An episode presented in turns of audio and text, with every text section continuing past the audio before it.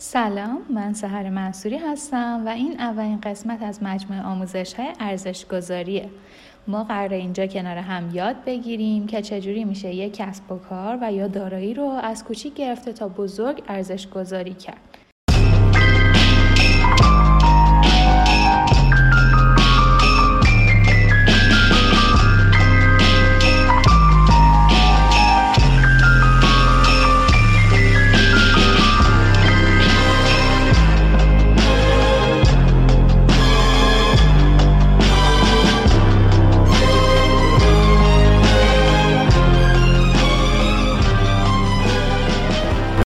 قبل از اینکه بخوام وارد مباحث اصلی بشم، یکم از خودم بگم.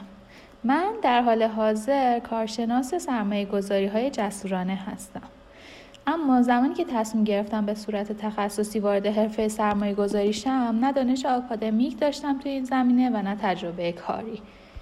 فقط از وقتی که یادم میاد از هر فرصتی برای دنبال کردن اخبار اقتصادی و استارتاپی و عملکرد ویسی‌های سراسر دنیا استفاده می‌کردم.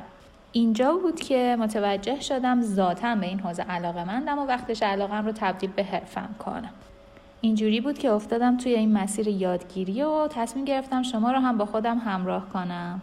اساس این مجموعه برگرفته از آموزش‌ها و صحبت‌های دکتر آسوات داموداران، عضو هیئت علمی دانشکده کسب و کار دانشگاه نیویورک. اگر ایشون رو نمی‌شناسین، پیشنهاد می‌کنم حتما به صفحه شخصیشون سر بزنید. و اما ارزش‌گذاری چیه؟ اکثر افراد وقتی واژه ارزش‌گذاری رو میشنون، اولین چیزی که توی ذهنشون شکل میگیره یک شیت اکسل با کلی فرمول و عدد و رقم. خب تا حدودی درست هم هست. ما برای ارزش‌گذاری یک کسب و کار با مدل‌ها و عدد رقم‌های زیادی سر و کار داریم که فعلا موضوع بحث ما نیستن. ما فعلا قراره درباره نکاتی صحبت کنیم که باید قبل از شروع یک ارزش‌گذاری بهشون توجه کرد. اولین نکته اینه که ارزش‌گذاری ذاتاً یک فرآیند ساده است که ما گاهی تصمیم می‌گیریم پیچیده‌اش کنیم. نکته دوم بهمون یادآوری می‌کنه که پشت همه عدد و رقم‌های کسب و کار یک داستان وجود داره و یک ارزش‌گذار خوب کسیه که به اون داستان هم توجه کنه.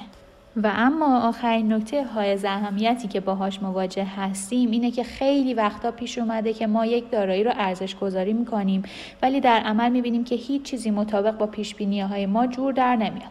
اینجور مواقع باید توجه کنیم که دنیا پر از عدم قطعیت ها و پیچیدگی هاییه که ما برای ساده سازی مدل هامون اونها رو در نظر نگرفتیم. علاوه بر این همه ما یک سری سوگیری و پیش‌فرض‌های ذهنی داریم که بالاخره یه جوری راهشون رو توی ارزش‌گذاری که داریم انجام میدیم پیدا میکنن. پس همه این عوامل دست به دست هم میدن تا خیلی از چیزایی که توی اکسل در نظر گرفته شده رو در واقعیت نتونیم ببینیم. اینها عمده مباحثی هستن که میخوایم توی یکی دو جلسه آینده درباره‌اش با هم صحبت کنیم. پس با من همراه باشید.